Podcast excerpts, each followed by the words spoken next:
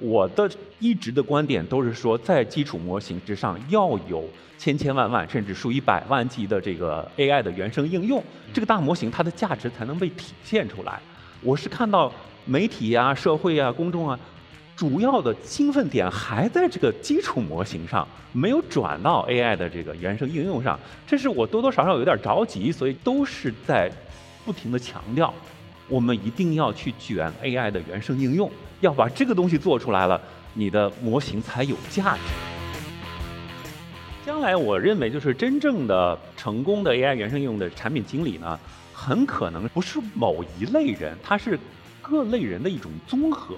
包括我们见到一些就是比较优秀的这种 fresh graduates，你看他学的专业，他有可能不是 computer science，对吧？但是呢，他基础的素质呢，就是说他学习能力是很强的，他有这种。产品的感觉，有市场的感觉，同时呢，它又不触技术。离科技更近，让思考更深。大家好，欢迎来到开始连接 Link Start。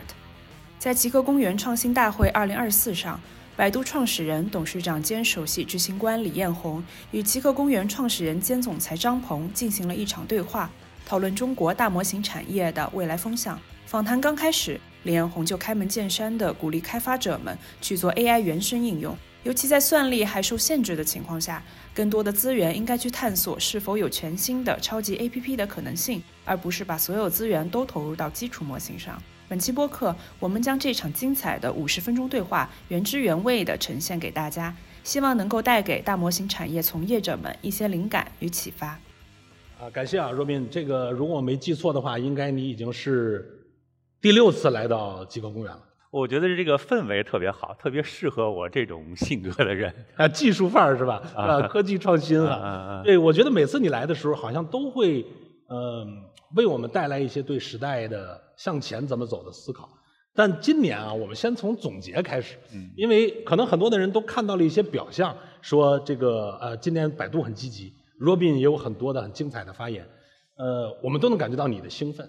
但今天我觉得有个机会啊，真正问问这个兴奋到底兴奋在哪儿？这个兴奋是从哪儿呃兴奋起来的？嗯，这个话题可能还没有被总结过，你先给我们分享分享。嗯，其实人工智能这个呃有过好几波浪潮哈，有时候一下炒得特别热，就是全社会都对这个东西特别啊感兴趣。啊！但是你仔细想一想，人工智能这个词儿被提出来已经有七十多年了。嗯，所以最早那一批对人工智能技术感到兴奋的人，现在可能都不在了。那么在这个过程当中，其实出现过，比如说下围棋啊，什么就是这个人脸识别啊等等，就是一波一波的让很多人兴奋之后呢，又发现说，哟，其实这个东西没什么用处，或者说其实这个东西门槛不高，大家都能做，对吧？后来就就又落回去了，有过一个低谷。对，经历过这种好几次起起伏伏之后呢，啊，我觉得很多人其实有点疲惫，而。大模型出现之后，之所以我我自己很兴奋，而且呢，就是调动了公司几乎所有的资源在啊做相关的事情，是因为我觉得这一次跟过去任何一次这种啊浪潮 AI 的这个浪潮都很不一样。你知道，就是当年做这个下围棋这个事儿啊，AlphaGo 出来也是全世世界全社会吧，就是都很兴奋，就是即使完全没有技术背景、完全不懂 AI 的人也也非常兴奋。但那个时候呢，百度。一点儿都没有做啊！就是用人工智能来下围棋这这这个技术，我们自始至终过去这十几年啊，从来没有做过任何跟这个有关的事情。因为当时我觉得这个东西有啥用啊？你你即便是能够下得过全人类的这个围棋冠军，其实我觉得价值是很小的，所以我们没有去做，对吧？后来又比如说像计算机视觉起来特别火热，人脸识别。或者说智能巡检啊等等，它有了一定的作用，而且好像也应该有商业价值了，也有商业价值了。但是呢，它的场景非常的分散啊，做人脸识别的就是做人人脸识别，做机器巡检的就是机器巡检，嗯，各种各样的场景呢，你都要单独去做一套。所以一旦场景分散呢，就意味着很难有标准化的产品。所以我们今天看到，就是说这一类型的计算机视觉方面的这种 AI。啊，应用场景非常非常广泛，特别多，甚至已经很普及了。但是呢，没有做出来特别优秀的大公司或者特别标准化的这个产品。这一次大模型的这个就是技术浪潮，我觉得不一样之处就在于它的通用性。我们讲叫做智能涌现，对吧？就是没有教过的，他也学会了。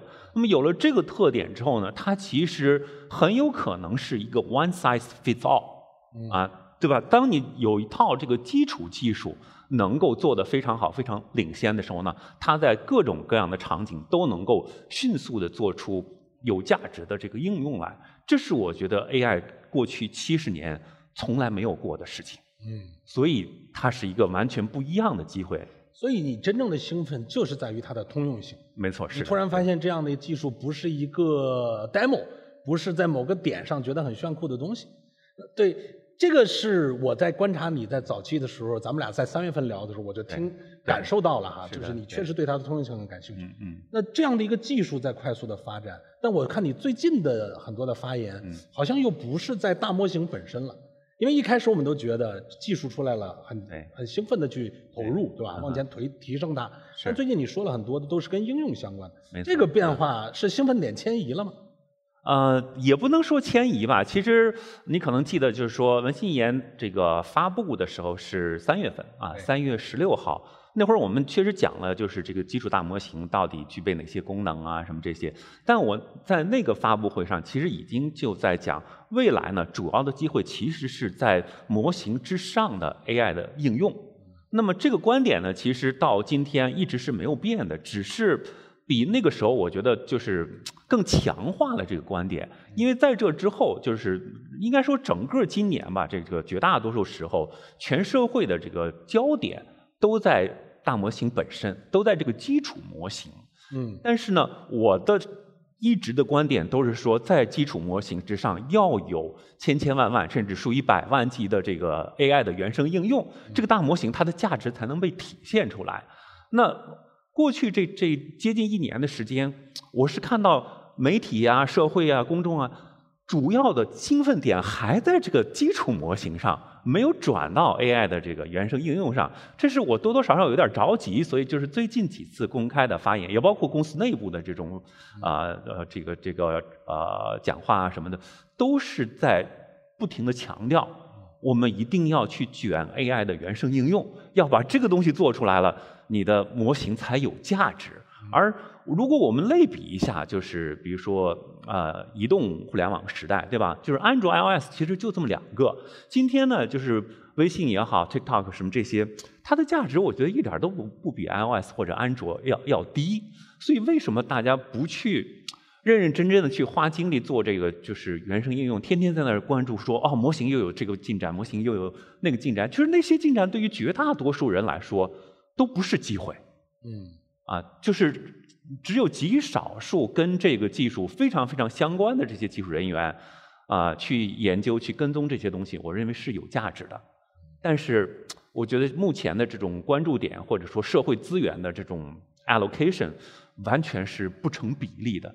大量大量的资源浪费在这个各种各样基础模型的这种训练上，甚至是跑分刷榜这些，而比较少的资源和精力啊，放在了。AI 原生应用上，这是我多多少少就是这几个月有点着急的地方吧。所以其实你觉得卷是应该的，但是 得卷对地儿，是吧？对，卷是很正常的。任何新东西大机会来的时候，大家肯定就是逐步的都能看到，都会一一拥而上，然后有一个大浪淘沙的过程，这个非常正常。嗯，对。那这里边也存在着大家现在很担心的一个问题啊，比如说，呃，比如最近我们看到 Google。啊，也是把它的那个 Gemini 发出来了，啊，据说肯定的这个 OpenAI 下边 GPT 四点五可能也要发啊，最近也有各种传言。呃，我们其实也很关心，就像你说，确实有可能最先进的这样的基础模型，呃，就那么几个。但但比如说从国内的角度来去看，呃，跟国外的这样的距离，我们在过去的一段时间是拉近了还是拉大了？呃，是我们怎么去评估之间的这种对他们的追赶？甚至未来可能有机会能创造自己不同的这种价值。嗯，我们怎么评估？怎么追赶？对，其实这是一个蛮有意思的问题啊，尤其是应用层面啊，就是呃，中美发展方向上也有可能会比较不一样美国呢，在企业级软件其实一直都非常非常的呃市场大吧，呃，也应该说做的比较先进。中国呢，就是 to C 的这个领域啊，做的会更先进一些。如果我们回到就是说是这个，比如说中美这种啊技术差距上，我始终的观点都是说，技术还是要为应用服务的。当你说这个技术好或者那个技术不好的时候，你到底指的是什么，对吧？今天我们说，比如说百度文库的这个 PPT 生成能力，我觉得就是全球最好的，它基于的就是文心一言的这个大模型。所以这个时候你说，呃，我们跟世界最领先的水平有多大差距？我觉得没没什么差距，对吧？但如果你说是，我不知道某些个特别企业级的这种应用，那中国这方面市场太小了，所以我们也没有专门去为做为这些东西去做什么优化。那确实有可能是落后的，或者说各种各样的那种小语种啊，我们现在还没有精力去呃做那些个优化，所以也有可能是落后的。嗯，所以我我更多的就是在看这个模型的技术水准的时候，是在看它的应用，到底你在什么地方去比较啊？简单的去刷个榜，去去。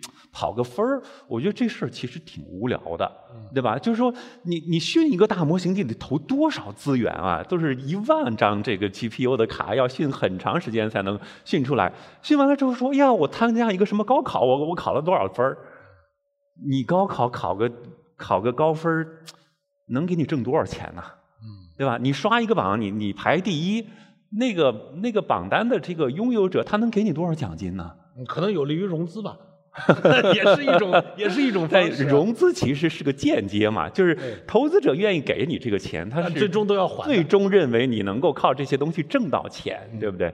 所以我觉得就是，啊，模型技术的这种先进性，更多的要看这个模型在什么应用场景下，嗯，用来干什么。把这个东西想清楚了之后，才能够去评判模型的好坏。所以有时候我讲就是，啊，模型好坏的这种评估呢。啊，是一个做模型的公司的核心竞争力。嗯啊，你知道什么叫好，什么叫不好，你才能够做出好的来。如果你都不知道，你要靠一个第三方去去给你做评价，去给你打个分儿，这事儿八成是不靠谱的。就是你自己都不知道你在干啥。嗯，所以从 Robin 的视角去看，呃，我们去真正模型，它是要以目标为导向的，就是它最终要能够。或者说以应用为导向，以应用为导向，对，就是它要解决应用中的问题。啊，那最近其实有一个大家的说法，说其实大模型本身就是所谓在技术上的大力出奇迹，但看起来这个词儿呢又溢出成，好像我们要做大模型的创新也是要靠大力出奇迹，且那就是叫名牌重注就可以了，有足够的资源，有足够的钱，有足够的决心，你就能上去。我不知道，第一呢，就是说这种距离是否可以通过这样的呃坚决的努力就能够去拉近，呃，以及这个大力出奇迹到底该怎么理解？它是不是真的就靠它就可以？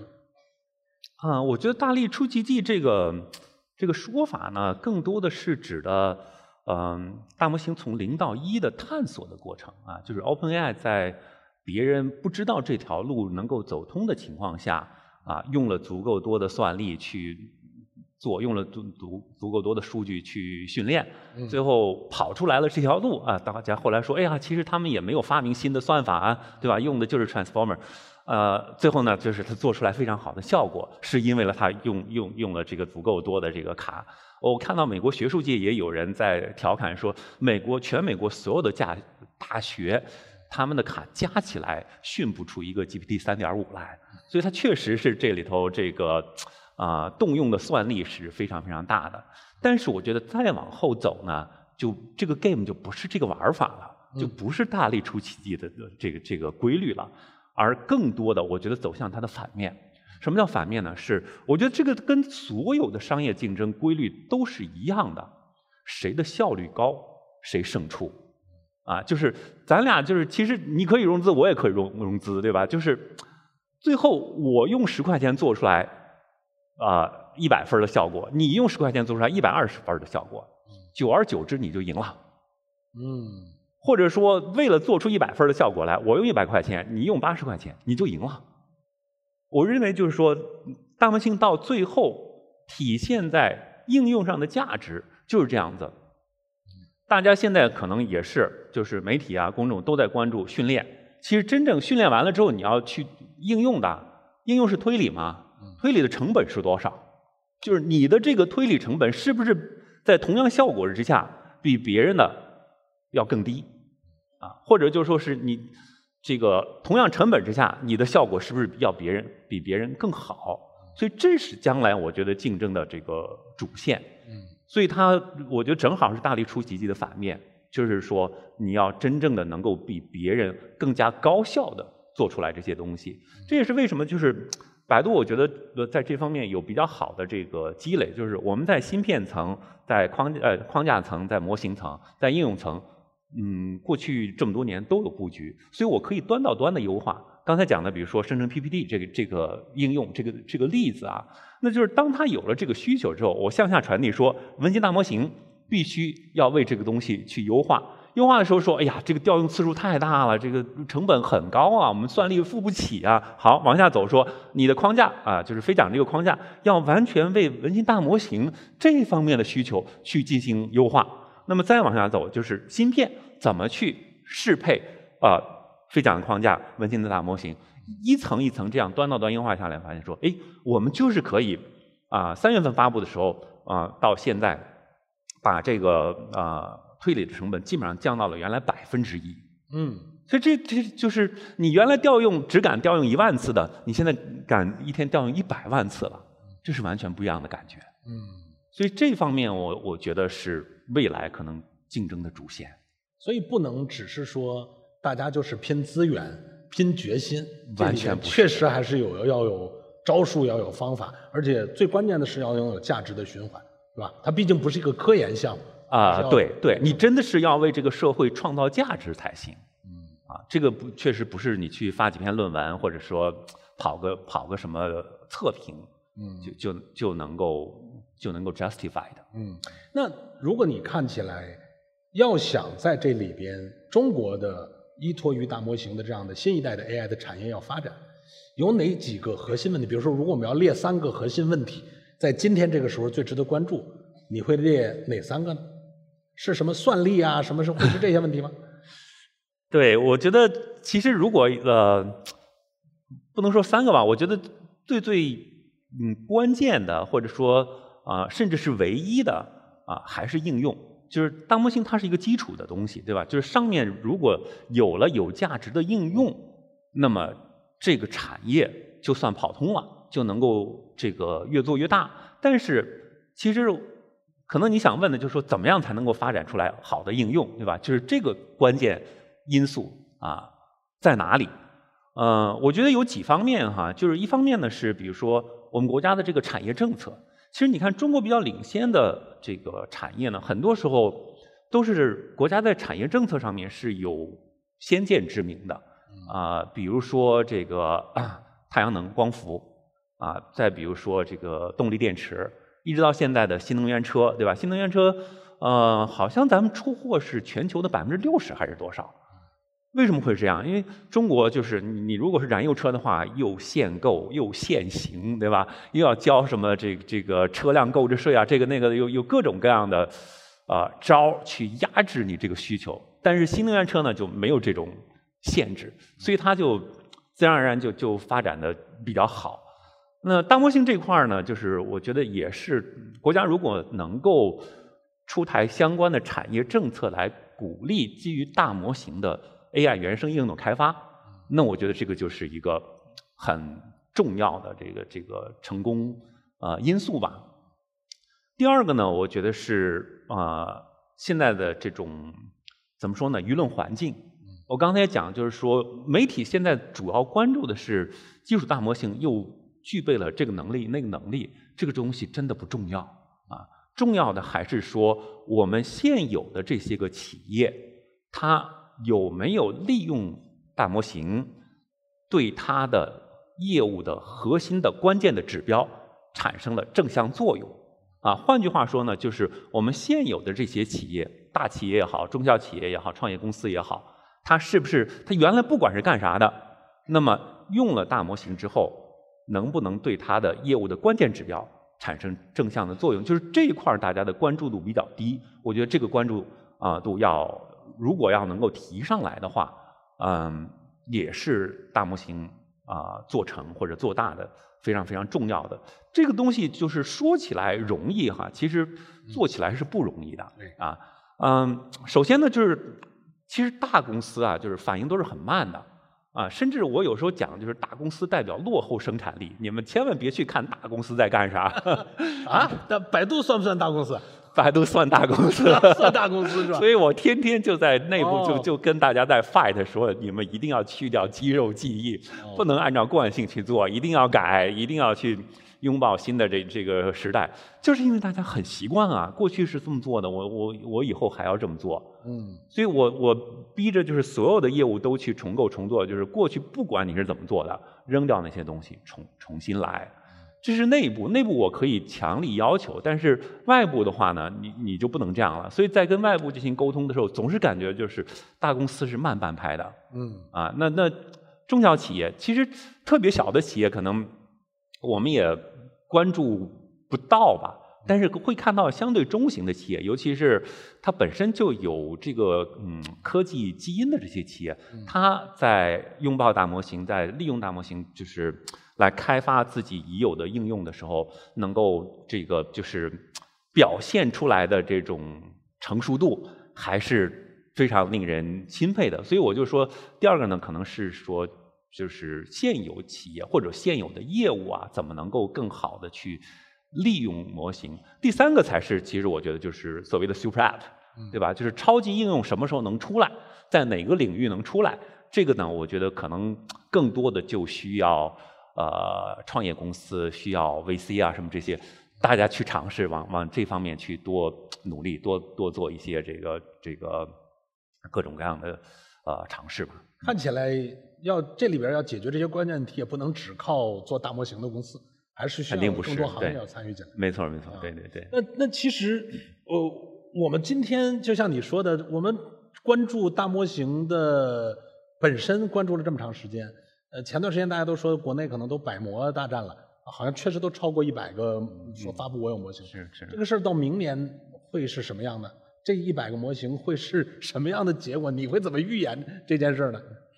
呃，我觉得已经不重要了吧。即使是现在这个就是靠大模型融了资的这些个企业，我看他们也越来越多的在讲我们要开发应用。啊，我我认为这个就逐步走上了一个比较健康的这个轨道，对吧？不管它是自己的模型还是使使用别人的模型，最终它的价值都要通过应用体现出来。如果他自己能够找到一个超级应用，That's great。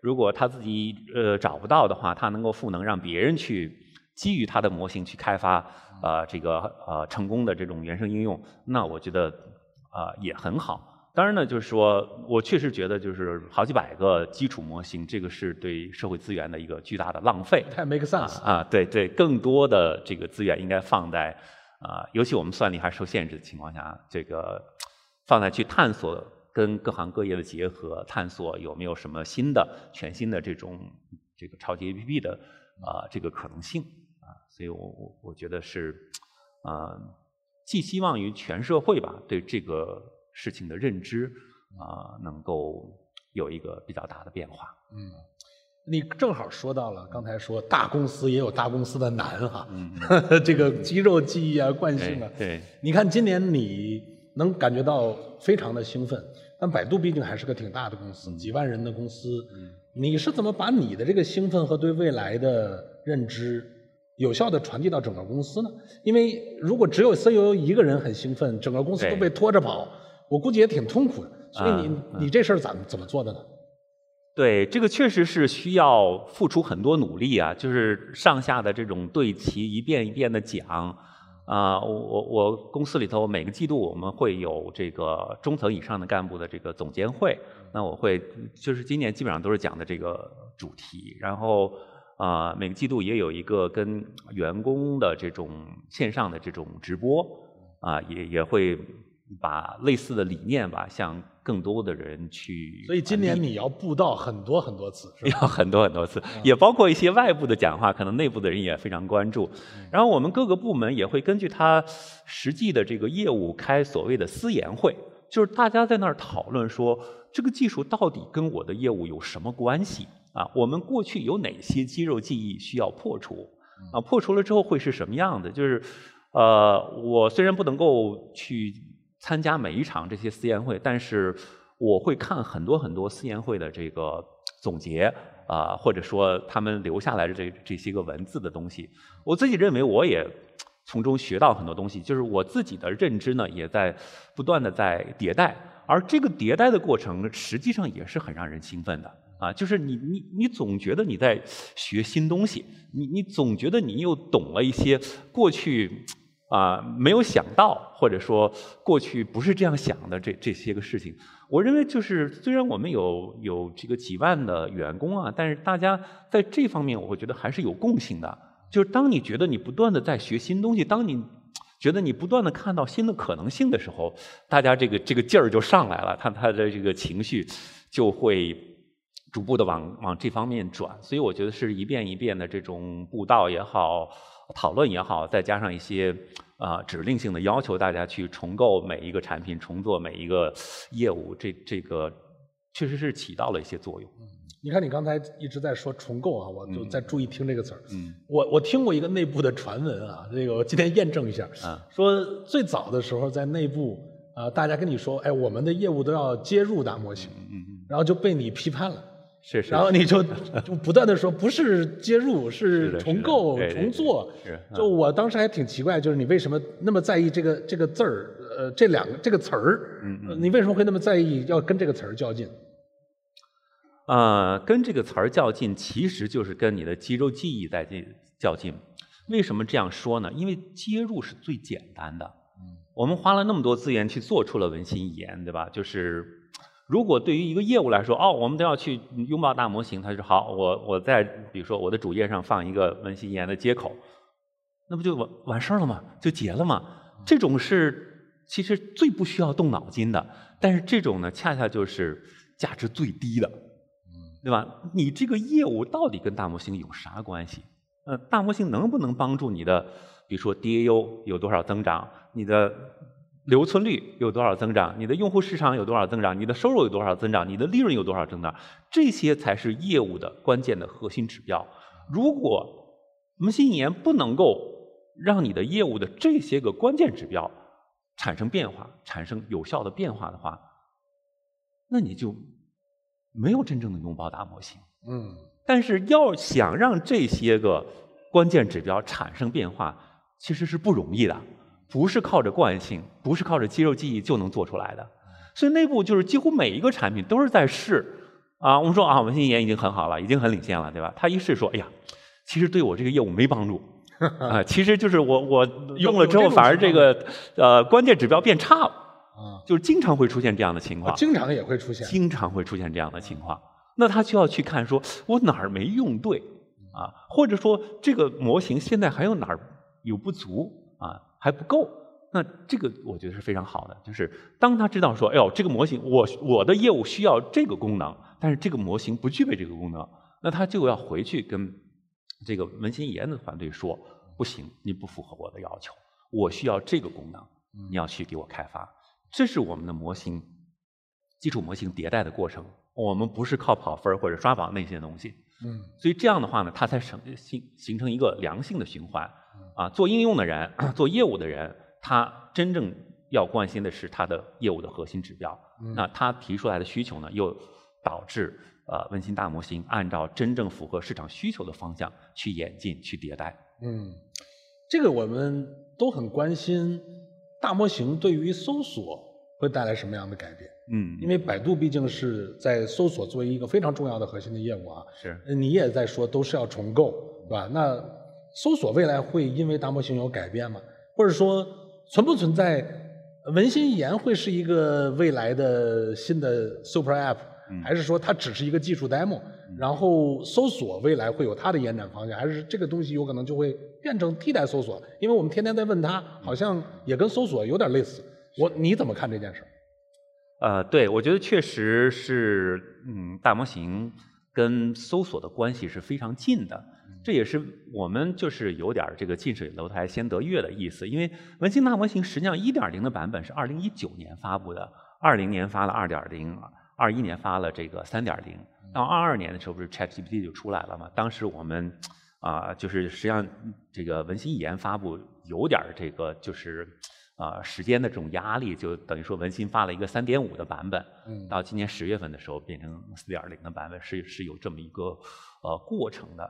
但是整个这个呃这个这个过程走下来呢，就是认知确实是在不断的在在迭代啊，我们各种各样的这种功能啊是逐步的都去啊用上去啊，所以就是慢慢会看到啊在搜索上的这种结合会嗯。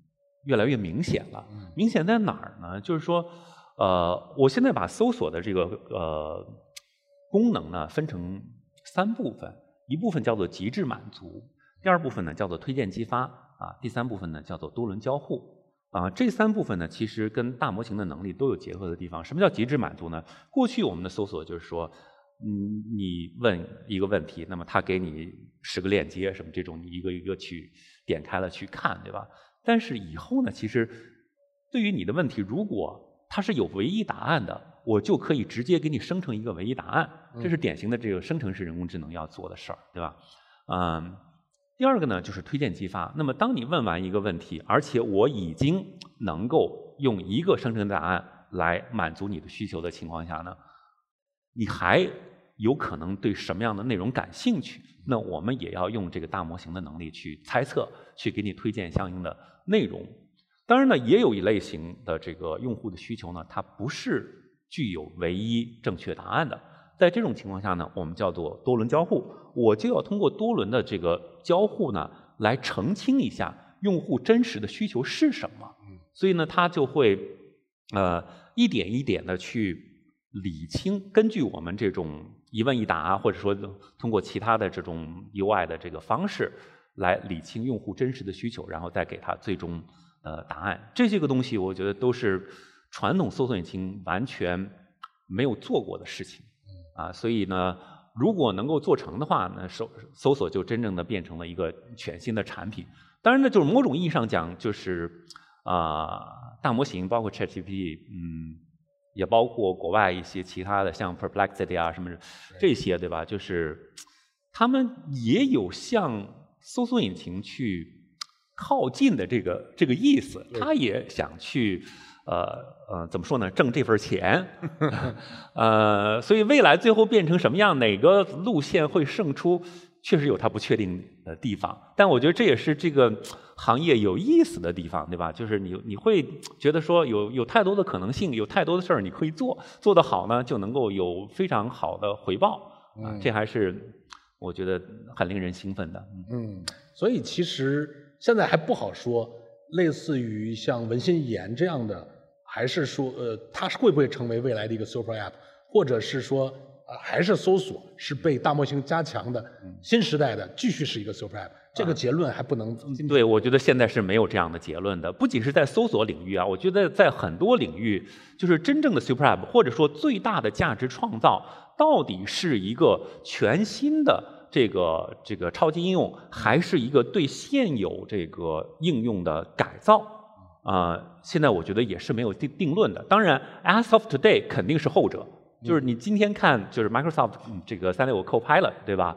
一个月三十美金，那么它它一年可能收就是五十亿美金，这个比整个 OpenAI 的这个这个就是全年的收入要大很多倍的。所以它其实是对它一个现有产品的改造，就已经创造出来了这么多的这种啊新的价值。所以我是觉得，就是大家还是要。多看跟自己现有业务的这个结合，可能一开始工程师会告诉你说：“哎呀，效果不好，哎呀，这东西就是对我们没价值。”其实不是的，你要去仔细的看，你要去甚至去给模型去提要求，就是我要做 SFT，我我要做 Post Pretrain 啊，什么这些都可以的。它最终经过几轮的这个迭代之后，它效果就出来了。嗯。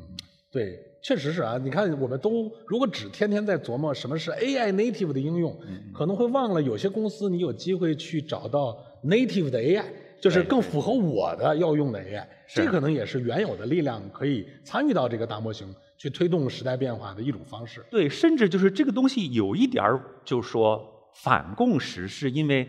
呃，无论是 PC 互联网时代也好，移动互联网时代也好，大家看到的就是最大的价值创创造都是创业公司、新公司出来，最后拿了极大的市场份额，甚至创造出来过去没有的需求。但是这一波这个生成式 AI，我们看到更多的是对于现有业务的一个改造，创造出来大的价值。Microsoft 是一个例子，其实你看 Adobe 也是一个很明显的例子，它对大模型的拥抱就导致它就是啊。它现有的这些个产品，啊，这个就是能够产生的收入也好，利润也好，有了明显的这个增增加。嗯，不过这又引发了一个问题啊，就是你看起来，你看百度有自己最强的大模型的技术嘛？嗯，大家也会担心说，哎，百度有没有定自己的边界呀？呃，我做的这个事儿是不是百度未来也能做呀？因为如果 AI 在里边未来的作用越来越大的话。它越来越通用的话，很多人可能也会有这个担心。我不知道啊，百度也有足够的资金，也有足够的技术力量，又有先发的优势。呃，你们需要定自己的战略和边界吗？它有这个战略和边界吗？在今天？啊，首先哈，就是你刚才讲的这个担心，我觉得逻辑上是不成立的。就是生成式 AI 是如此大的一个机会，它对整个社会可能都会产生重构。所以没有一家公司能够把所有的机会全都占住，百度不能，即使比百度规模大很多倍的公司，我觉得也没有这个能力。所以我觉得无论是创业者也好，或者说我们的这些客户啊、合作伙伴，完全没有必要去担心这件事情。嗯。啊，当然，你的问题的后半部分就是说，百度有没有战略上的这种划定边界或者说取舍？那当然是有的。其实最近这一两个月，我们。啊，就是每年的这种战略规划和讨论，就就就是在发生。那我始终都在讲的一句话，就是说什么叫战略？战略就是取舍，就是决定做什么，不做什么。决定做什么可能相对容易一点，决定不做什么难一点。尤其是你过去已经在做的事儿，你决定说，哎呀，其实我的资源不应该再往这上头放了。这这这个是有点割肉，就这这，大家也是会。啊，会疼，对对，也会疼，也会有感情的问题，对吧？但是，作为作为一个 CEO，你就是要去做这些决策嘛，一定要有所为有些有所不为，一定要把不该做的东西去啊去去砍掉。嗯啊，对于外界的这些个呃创业者也好啊，合作伙伴也好，呃，其实你是在跟全全部的市场在竞争，你是在市场当中做的最好的，那你就。有生存的理由。如果你被市场当中任何一个玩家所打败的话，那你都生存不下去了。其实这件事情跟百度真的关系不大，没有必要去担心这方面的事情。对，百度想做，可能也都做，也做不了那么多。我做不了，真的是做不了啊！因为我们现在确实感觉啊，技术还在一个不断的涨潮期。嗯，呃，这是可能是很多人现在很担心的一点。比如说，今天你在你号召大家应该去卷应用，那我们看到一些真实的开发者们看到的是说，哎，我折腾了一个月，明天你们又发了个新版本，好像把我这个能力覆盖了，就有点像这个我我认真的打了个游戏，后来发现叫删档内测，对吧？然后我弄完了就被删档了。这个这个情况你怎么看？就是这个也是很多人投身其中的很大的一个内心的阴影。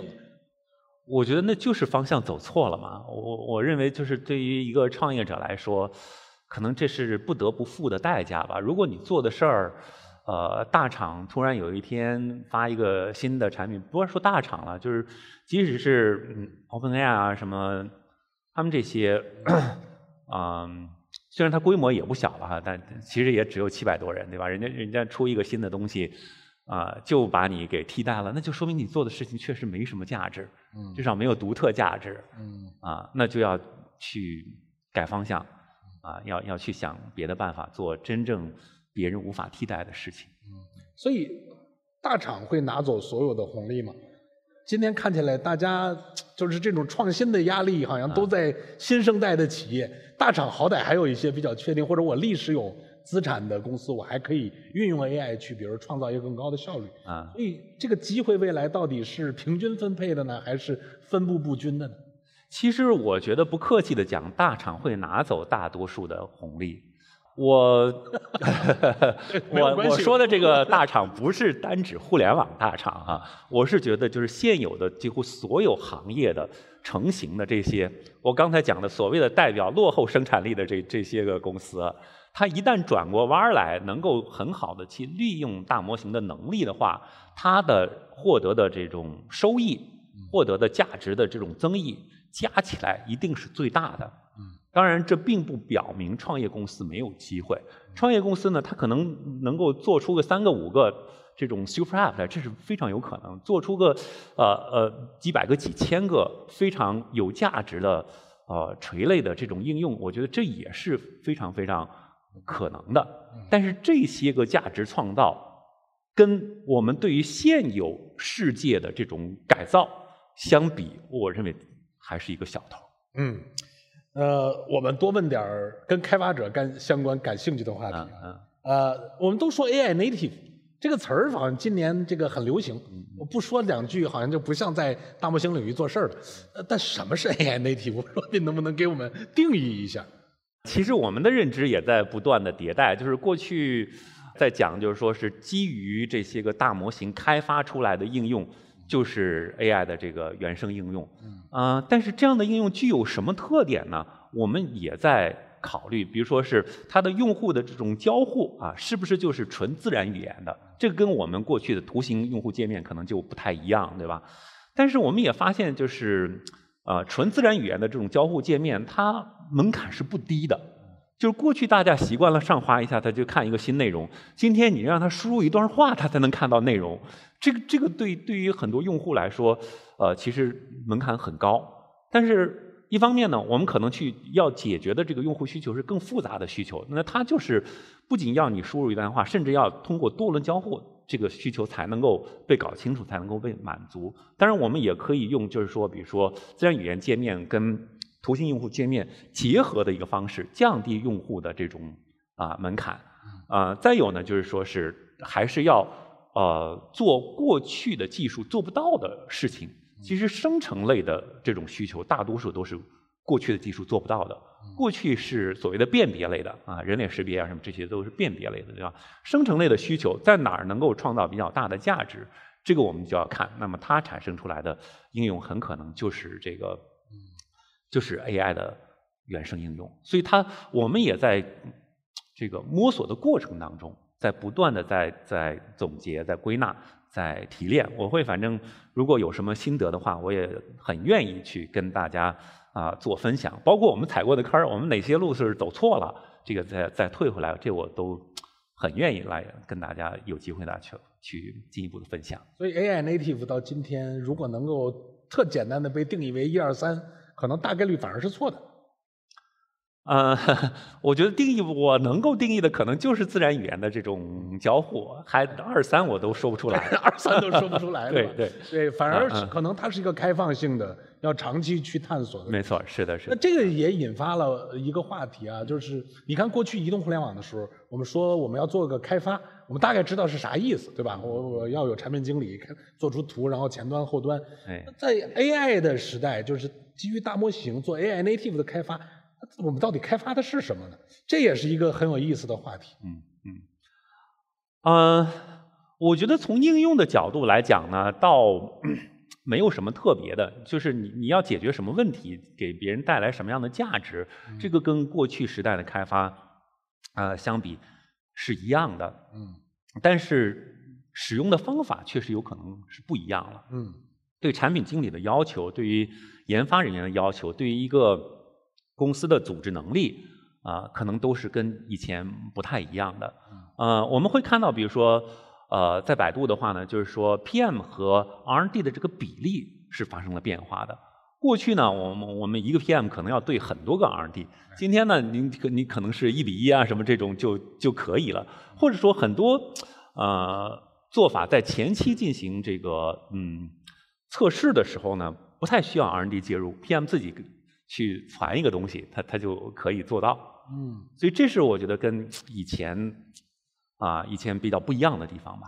嗯，嗯，能看到肯定跟原来的那种所谓的开发也会有很大的变化啊。是。这就引发了一点，你既然都谈到了 PM，看起来 PM 好像又重要起来了，对对，今天又重要。我始终觉得 PM 都是很重要的。常重要的。之前有一段互联网，好像 PM 就主要就看跑个 A/B test，嗯那个时候就感觉没有太多发挥空间啊。那我觉得引入了一个特别有意思的话题啊，这也是很多人很关心的。呃，在今天什么样的产品经理，呃，是适合 AGI 时代大放光辉的？说到这儿呢，我还准备了个题板啊，因为之前我们看到这个呃拿到钱、拿到融资的明星创业者，基本都是有 AI 背景出身的。那感觉你你现在也说我们应该去卷应用，那就应该是有产品的人要出现。是那我们请工作人员是不是把我们那个 那个题板啊，可以一会儿给拿上来？因为我们在这里面呢，其实呃涉及到了这个几个关键的，哎，拿过来了。啊，啊，我这个列了几个标签儿啊，嗯因为以咱们前面拿钱的从这个创业者呢，身上都有很光鲜的标签儿，嗯但是要说做产品的人，哪个标签儿你认为是比较有意义？我列了一些啊，比如说像 prompt 达人、AI 超级用户、大厂高 P、技术大咖、精英开发者、成熟产品经理，对吧？就看起来我觉得都是挺好的词儿。但如如果你去评判哪些你觉得肯定不要，我我就给你摘下来。哪不是这个这个啊，哦哦，反正做产品不需要这个是吧？对对好，咱收了收了收了嗯。还还哪个其他的我觉得都有可能吧。都有可能，啊啊啊！就是更更有有更大可能性的嘛，还可以再再减俩嘛，就是因为没那么完美嘛，你要让那么完美，参与的人就少了，再减几个。我我就不减了。我觉得如果挑一个，我就挑这个啊。哦，你直接就挑这个对对啊对，，精英开发者对是未来在通向 Super App、通向更好的应用我我觉得是这样。重要的一点对对啊。呃，你还有什么想补充的吗？啊，就是覆盖对，其实这样啊，就是说将来我认为就是真正的成功的 AI 原生应用的这这个产品经理呢，很可能是啊、不是某一类人，他是各类人的一种综合。嗯或者说呢，就是今天比如说刚刚从学校里头出来，呃，包括我们见到一些就是比较优秀的这种啊、fresh graduates，包括我们的管培生啊之类的，你看他呃学的专业，他有可能不是 computer science，对吧？但是呢，他基础的素质呢，就是说他学习能力是很强的，他有这种产品的感觉，有市场的感觉，同时呢，他又不怵技术啊，就是即使他没学过。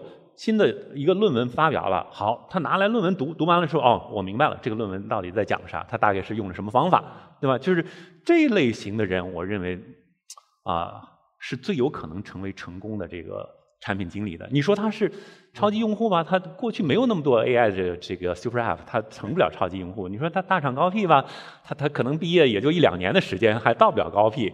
你说精英开发者，他开发过啥应用？他可能也没开发过应用。你说成熟产品经理，他也没做过几年产品，反而是这样的新人那些都不重要都不重要，学习能力是最重要的。啊。嗯他不怵这些新技术啊，他会学，而且呢，他不满足于对于现有技术的这个利用，嗯而且呢，他要求就是说，技术说，OK，虽然你这个技术现在没有做到这样，我要求你给我做到这样，我才能够把我的产品做出来。就这样的人，我觉得会是成功的啊、PM。我觉得我们的 PM 绝大多数其实也不符合这个标准哈。我有时候会听到百度的这个 PM 说啊，我们现在这个技术很厉害，呃，我们的技术发展也很快，我一定要把百度最优秀的技术及时的用到我的产品当中去。我说不行啊，我们最优秀的技术也是很不成熟的技术，你一个月之后它就已经落后了，对吧？你一定要讲，就是说我的业务的需求是啥，我就逼着这些技术，你一定要把我这个需求给我满足了，一定要给我做出来。你现在没做出来，it's okay，但是呢，你要多长多长时间之内把它给做出来，这样的能够提这样的要求的 PM 才是合格的 PM。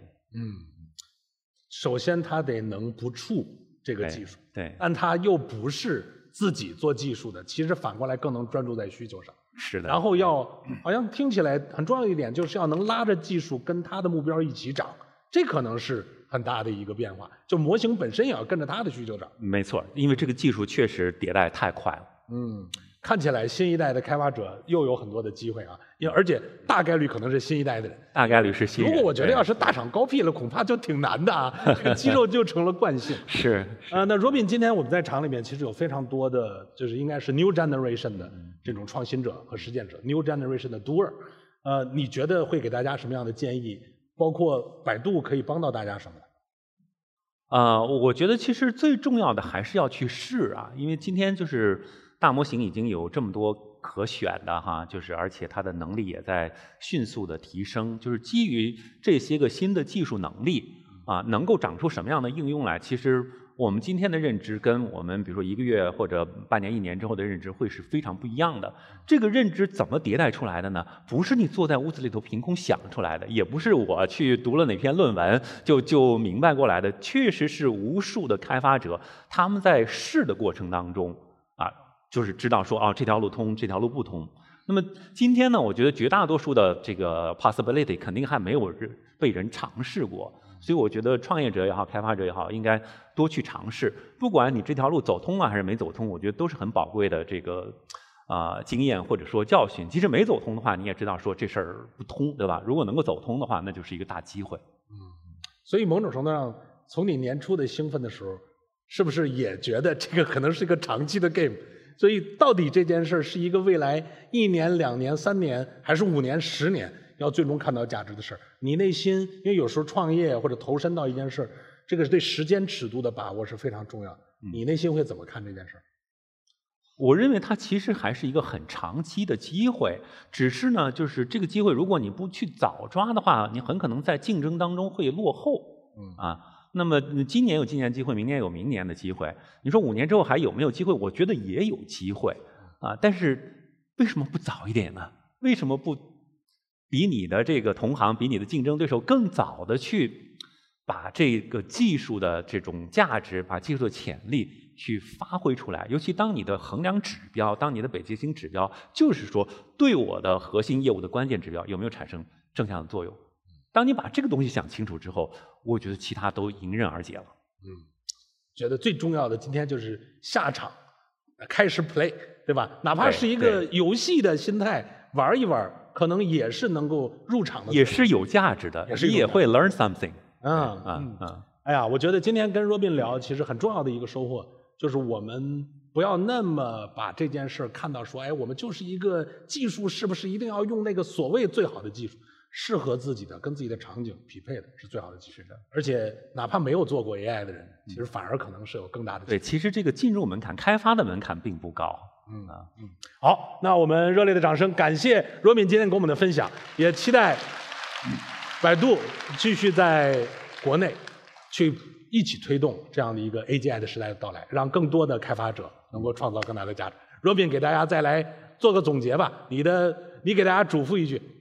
哎呀，其实我觉得也说的够多了，没有什么好总结的，我我。